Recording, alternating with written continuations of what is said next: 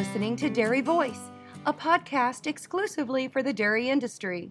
One of our sponsors of the Dairy Voice podcast is National DHIA. NDHIA ensures information accuracy and represents their members' interests. They are the direct voice for the dairy information industry. To find out more, go to dhia.org.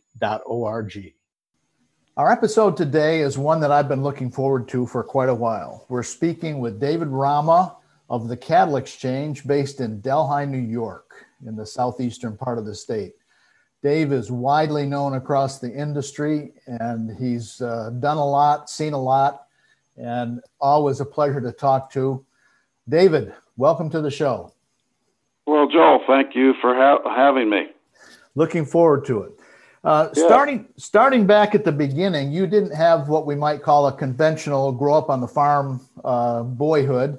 Uh, how, did you how did you get into dairy?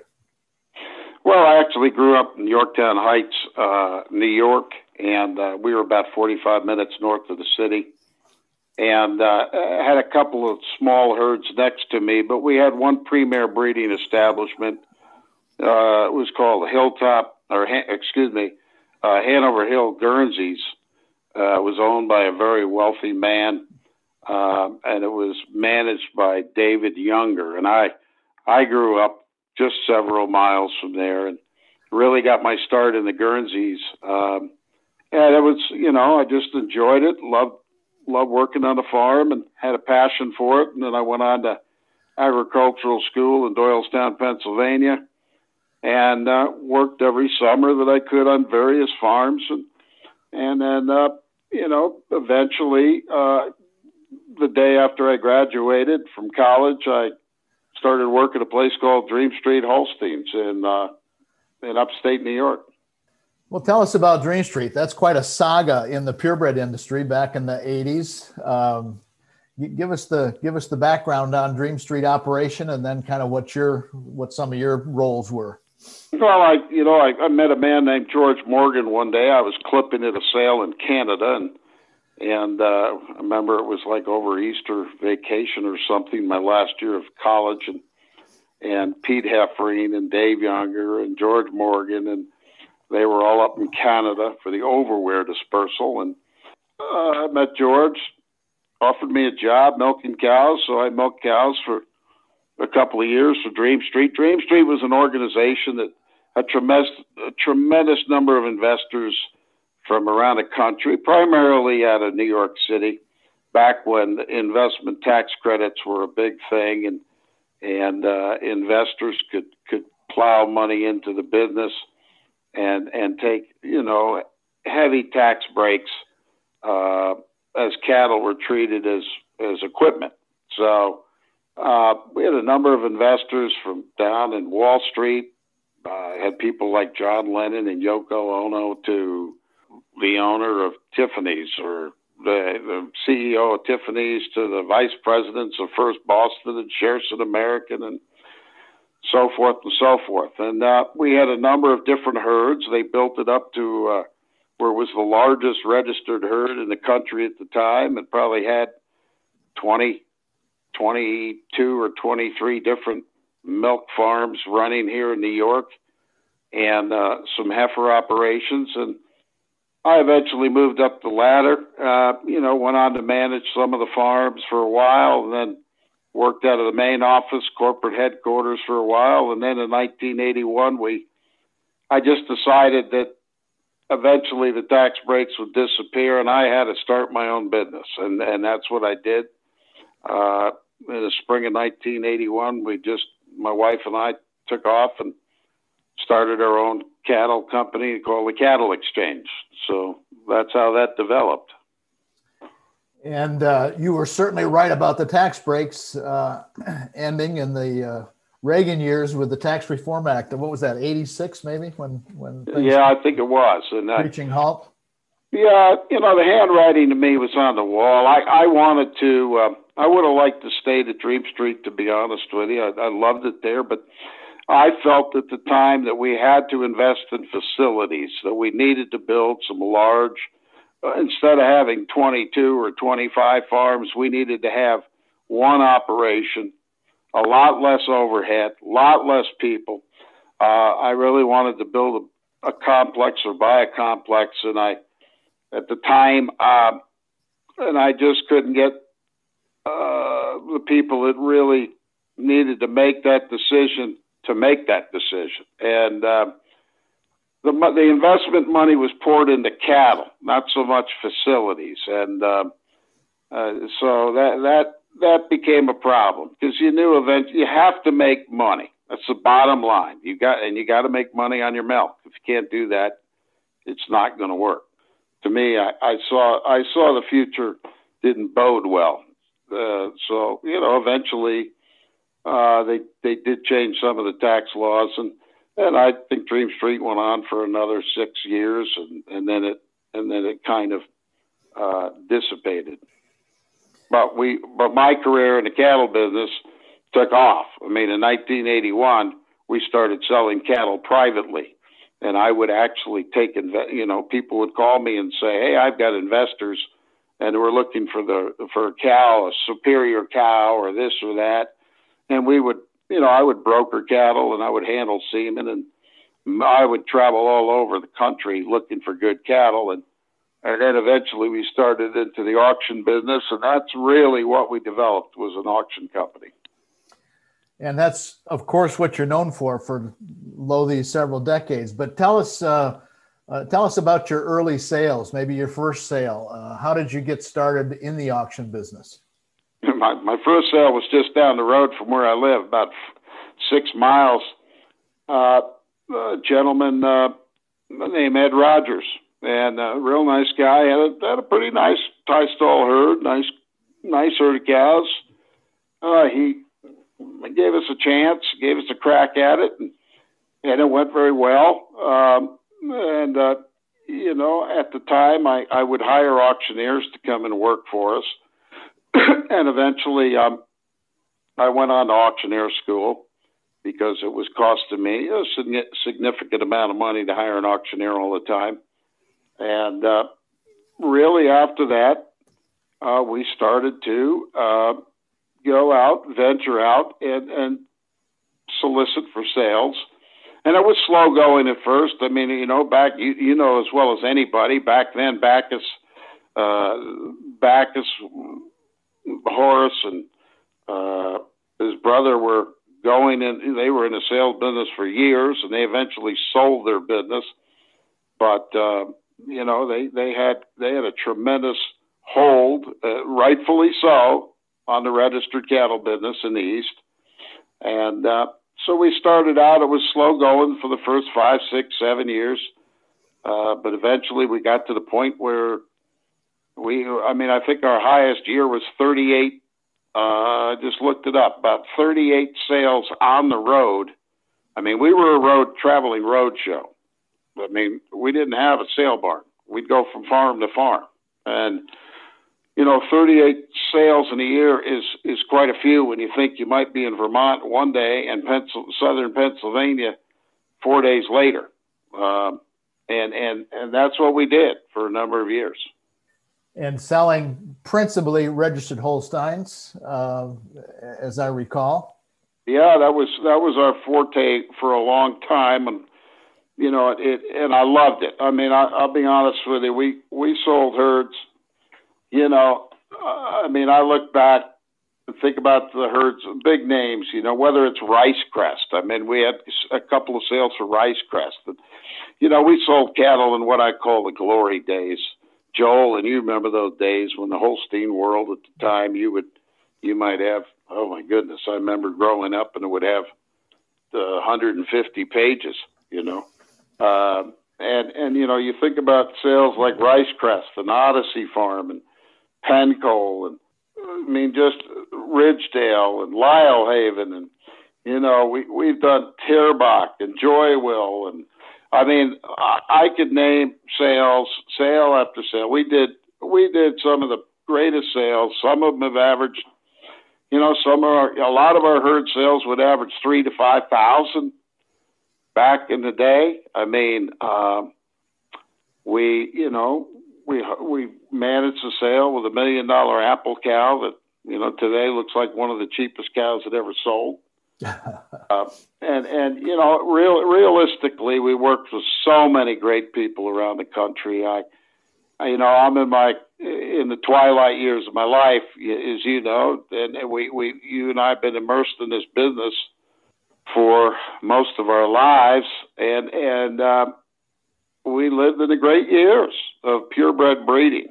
But today, I move a lot of commercial cattle and and I'm going to say today that that is probably 80% of my business, moving commercial cattle, and it's and we do herd sales, whether it's whether it's you know a lot of the bigger sales. Uh, we've done sales with 3,000 head, and we've done sales with 175 head, but um, things have changed in the business dramatically, as you and I both know, and everybody else in the last 15 years have been this uh, led light speed for our industry. Uh, and, uh, and people have to change with the changes that are coming at us. Hey there, after you've finished enjoying this podcast, might I recommend you join me, Tim Hammerich, and our guests on Clarity at Work from Zoetis. We'll be talking genetics and their place on the dairy. You've got a seat at the table as we discuss innovations, what's next for the industry, and more. I have to find the value in everything that I do, and I still find value in Clarifide Plus. So we're going to continue to use it. Just search for Clarity at Work wherever you listen to podcasts. Once you finish with this podcast, of course. Dave, before we get into some of these changes and, and how you see the business today, let's let's shift gears back a bit.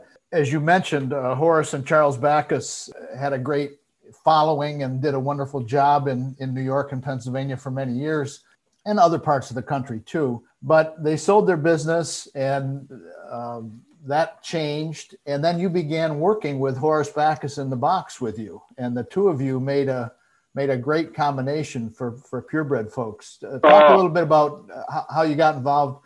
How, how did that start with Horace, and then give us a few highlights of your years with Horace Backus? Well, you know, Horace. I mean, uh, everybody. I mean, I don't. Horace, you know, to me is one of the great mentors. I mean, he's just like a father figure to me. I still speak to Horace, even uh, you know, he's he's retired, but um, you know, I try to speak to him two or three times a month Horace Backus, listen, I mean, back in the days of Earlville, when, you know, back in the early days, they really built up the registered business. I mean, I, when you think about enthusiasm and, and the drive for the registered cow, you've got to think Backus, uh, Horace and Charlie Backus and their dad. I mean, their whole family. You know, they did sell their business. Finally, yeah, Charlie had retired he decided to retire, and and then they sold uh, their company to Backus Associates, uh, a group of you know nice guys, but the business basically faltered. Then I asked Horace if he would come work with me, to you know assist me to read pedigrees, and he, you know, I I tell you, was the greatest decision I ever made. Horace and I would, I can't tell you how many meals we ate together and how many sales we worked, but he worked Horace and I sold together side by side longer than he sold with his brother Charlie. You know, eventually, there just a couple of years ago, uh, I, you know, I had to say to Horace, "Listen, it's it's it's time to retire," because he he was driving back from a sale and and you know he fell asleep and you know almost had a bad accident, and I I just didn't want to, I just couldn't have him do that anymore. But God bless him. I mean, he'd still be working. He, he, you know, nobody knew the pedigrees better than Horace Backus, and, and uh, met more people, and people just loved him to death. And uh, I'll tell you what, it, it, it years and years we would sit around the tables and update our catalogs, and and again, um, as you well know, to see him and shake his hand and and talk about cattle and people and he could mem- he knew everybody, everybody. You talk about anybody from 50 years ago in the business that he knew, Osborndale Farm. He'll go into the entire pedigree of the Kellogg family. That's just the way. He, that's just the way he was, and it still is. So, yeah, I was. I I got to work with some of the great people in the business, and um, and and that that you know, I got some fond memories. But you know, we're still in the business.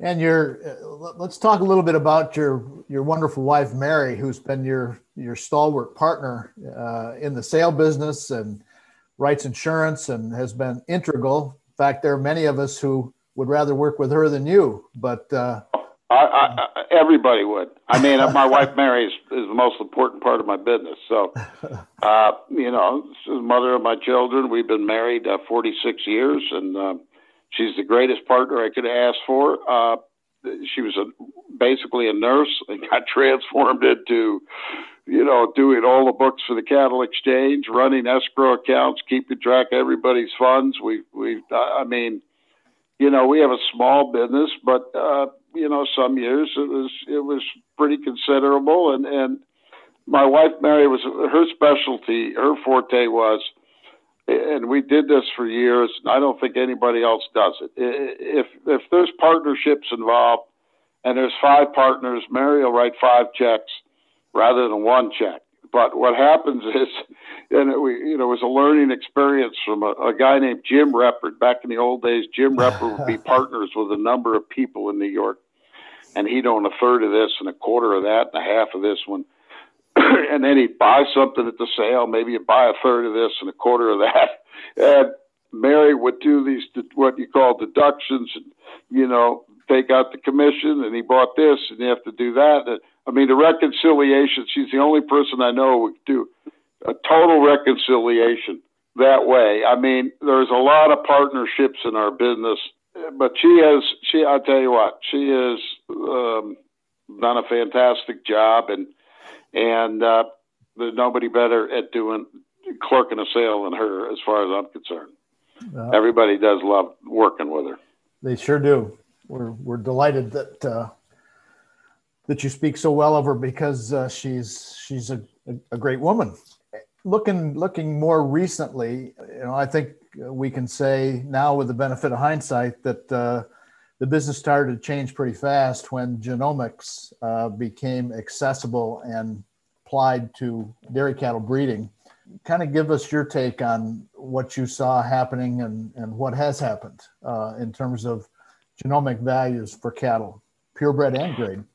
Yeah, you know, the, the, the entire industry has gone through a major transition. I mean, we are, when you talk about scientific breakthroughs, whether it's genomics, DNA testing, or whether it's robotics, or all these new innovations that have come through in the last 15 years, it is just amazing to witness what's happening. Now, for me, the thing with genomics, the, these dairies that are getting larger and larger and larger, which is just a fact of life. It's called megatrends. I, you know, I read a book one day. It was called Mega Trends, and I always it was about 20 years ago, and I could see all this coming at us, and it's happened. And you know, you're you're trying to you're trying to cut labor, increase efficiency, and at the same time genomics, they look at genomics,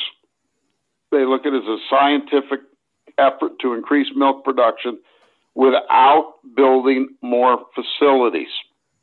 I mean, if you can expand your herd average, the way that the way that people look at it, especially if they're large, if you could take your herd average from 88 pounds a day to 93 pounds a day, and you're milking 6,000 cows, you start doing the math.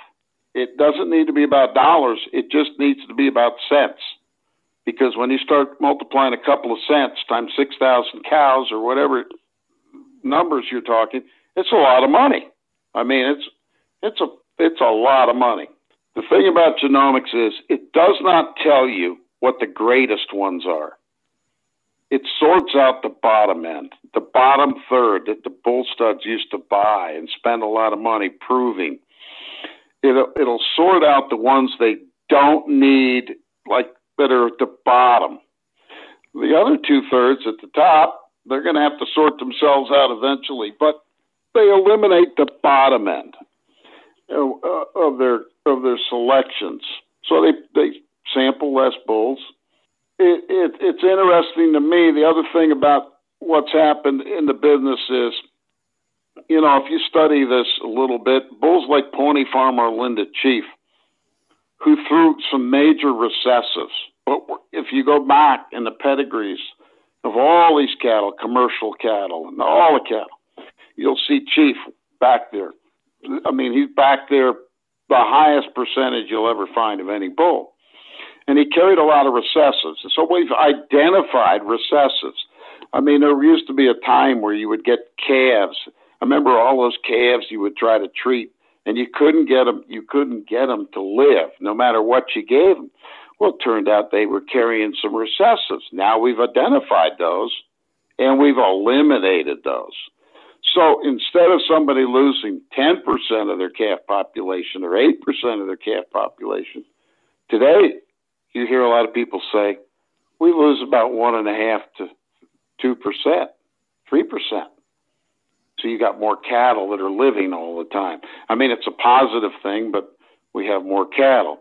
And there's that's one of the things I love about what's happened science-wise, being able to identify recessives, which in turn has saved the dairyman a lot of cattle and uh, and, and a lot of money and expense. But the genomic thing is is not going to go away. It's here. It's proven. I know that for our business, we we we host uh, uh, about three or four sales a year online, uh, where we sell the highest genomic females in the country and IVF sessions from those females as well, and uh, they've been very successful sales. Uh, you know, we sold cattle for four, five, six hundred thousand. We sold the sales have averaged thirty-five to thirty-eight thousand, pretty much continually on on calves and open heifers. Um, and, you know, 60% of the buyers basically have been the bull studs, but 40% have gone on to breeders. And I, I tell you what, it's not going to change. I mean, we, we have a breeding business. The breeding business with great pedigrees, I don't think is going to disappear, but the commercial end of this business has really really zoomed to the forefront, and and that's what you know that's what a lot of breeders are trying to uh, make a sire for for the commercial man. Dave, I've heard it said that uh, between genomics and, and sex semen a bit, but certainly genomics uh, has created interest among what we used to call commercial dairymen, uh, whose idea of a breeding program 20 years ago was how much $2 semen can I buy? to to folks who are now investing in genomic testing, investing in the top bulls, even though they don't have a registered herd. Have you seen that? That oh yeah, that, again, like I say, interest in commercial folks. They are very smart, very wise. You don't necessarily need to build more buildings.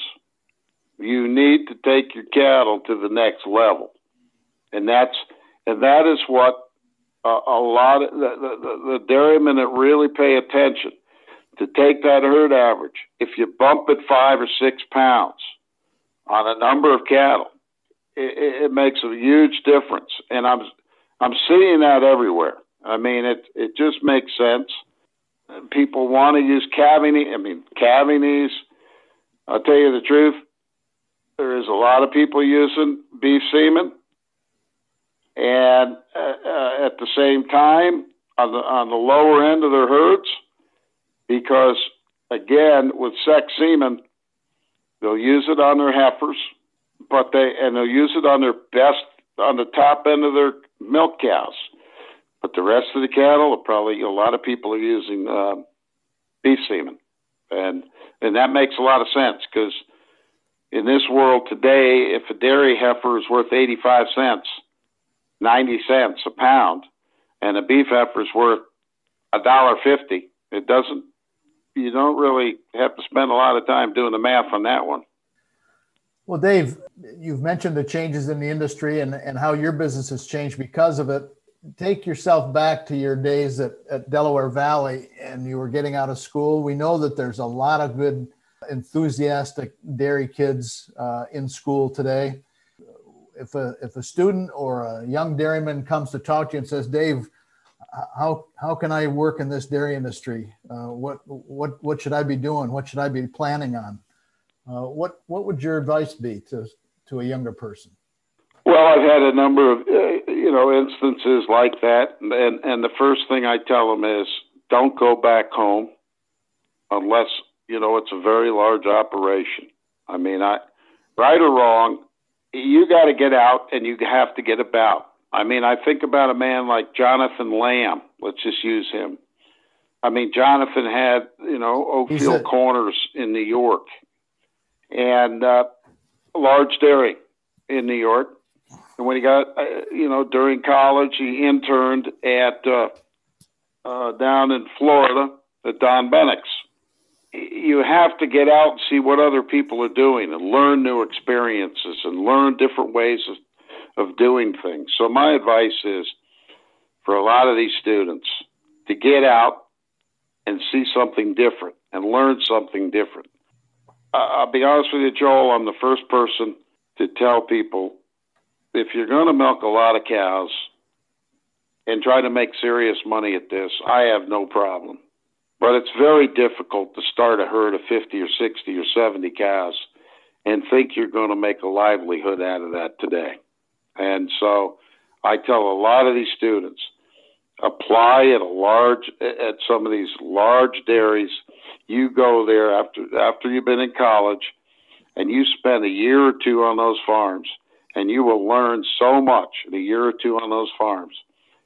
And if and if you're aggressive uh, and dedicated and and enthusiastic, you will always have a well-paying position on on those large run operations. And most of the owners of the large operations or managers, if you say, "Hey, I'd like to own some cattle," maybe 10 or 15 or 20 or 30 head, nobody generally is going to have a problem with that. And so you can almost build your herd within a herd and get well paid and be dedicated and enthusiastic and, and love what you're doing. And I, I, I have seen this numerous times. I've seen people go on to where they become partners in large operations. Uh, uh, you know, and it just thrills me to see that. So um, I want to see people love what they do, but I want to see them make money at what they do. Well, I think your advice is very sound and uh, I would certainly endorse it 100%. Not that my endorsement means much, but your experience is such that I think people need to listen carefully to what you suggest. Dave, as we as we wrap up here, where do you see us heading, and uh, what do you uh, what do, what do you see in the business? Well, uh, again, Joel, you know, you look at the the cow numbers are not dropping. It's the number of herds that is dropping the the number of farms in our business. And is it you know inputs get higher all the time? That's a fact of life. We have a number of. It's interesting. We have a number. The smallest farms in the country, uh, many of them, are in co-ops. And right now, like here in the east, I mean, we have uh, some limits. People are curtailed from expansion. And as you and I know, oh, you know, if I milked 80 cows five years ago, today I might need to milk 90 cows. Then it would be slow growth, slow growth on our small herd. They'd maybe add 10 new cows every 10 years or just so they kept up with some of the expenses. Well, they, it, it's very hard to do that today because if you overproduce from what you produced last year on a certain time, you're going to get docked a substantial amount of money on that excess milk. I mean, you might get docked nine bucks a hundredweight on the extra. So the little the little producer is really, I mean, unfortunately, is trapped. They're they're going to pay more for trucking. They're going to pay more for what they buy. They're curtailed at how much they can ma- make. Whereas a number of the larger herds, they can expand a lot of the larger herds have no limitations. Everything they buy, they buy cheaper. Everything they make, they get paid more for. And I'll be honest with you, it's called megatrends, and it, it's the way it is.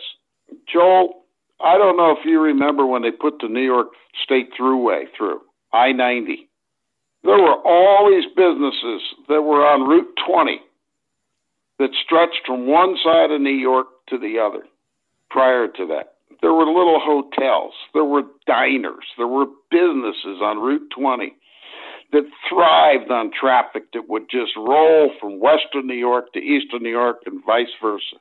And when the New York State Thruway opened up, Route 20 started to die. And then eventually, you drive Route 20 and you'll see these old buildings that are sitting there. They're old diners, or maybe they're old restaurants or old motels. And that was a change. It was a tremendous change for the, to, you know, for progress, but at the same time, you know, there were a lot of businesses that died because of it. And we have this same thing going on in the dairy business. We've been contracting for years. And I don't see that this contraction is going to end anytime soon. With a positive thought, farmers can do anything. They are the smartest people in the world. They can run virtually any piece of equipment. They can fix anything. They can take care of any animal they want to take care of. They are, as far as I'm concerned, they're the most talented people in the world. And there are other things to do, and and really have a nice lifestyle. And I and I tell a lot of them, just please, you know, do the right thing. And uh, if it's not working, don't beat yourself up. It's just change. And I think that a lot of people need to look at that. So that's that's kind of my feeling on the industry. Well, David, I think you've wrapped that up very well, and uh, really appreciate you sharing your experiences and your thoughts and insights with us. We've been speaking today with David Rama of the Cattle Exchange. He's based in Delhi, New York. Dave, thanks for being with us. Joe, thank you very much. Uh, God bless. Wish everybody the very best. Thank you, David. And this is Joel Hastings, your host for Dairy Voice Podcast. And you can find us at dairybusiness.com or wherever you download your podcasts.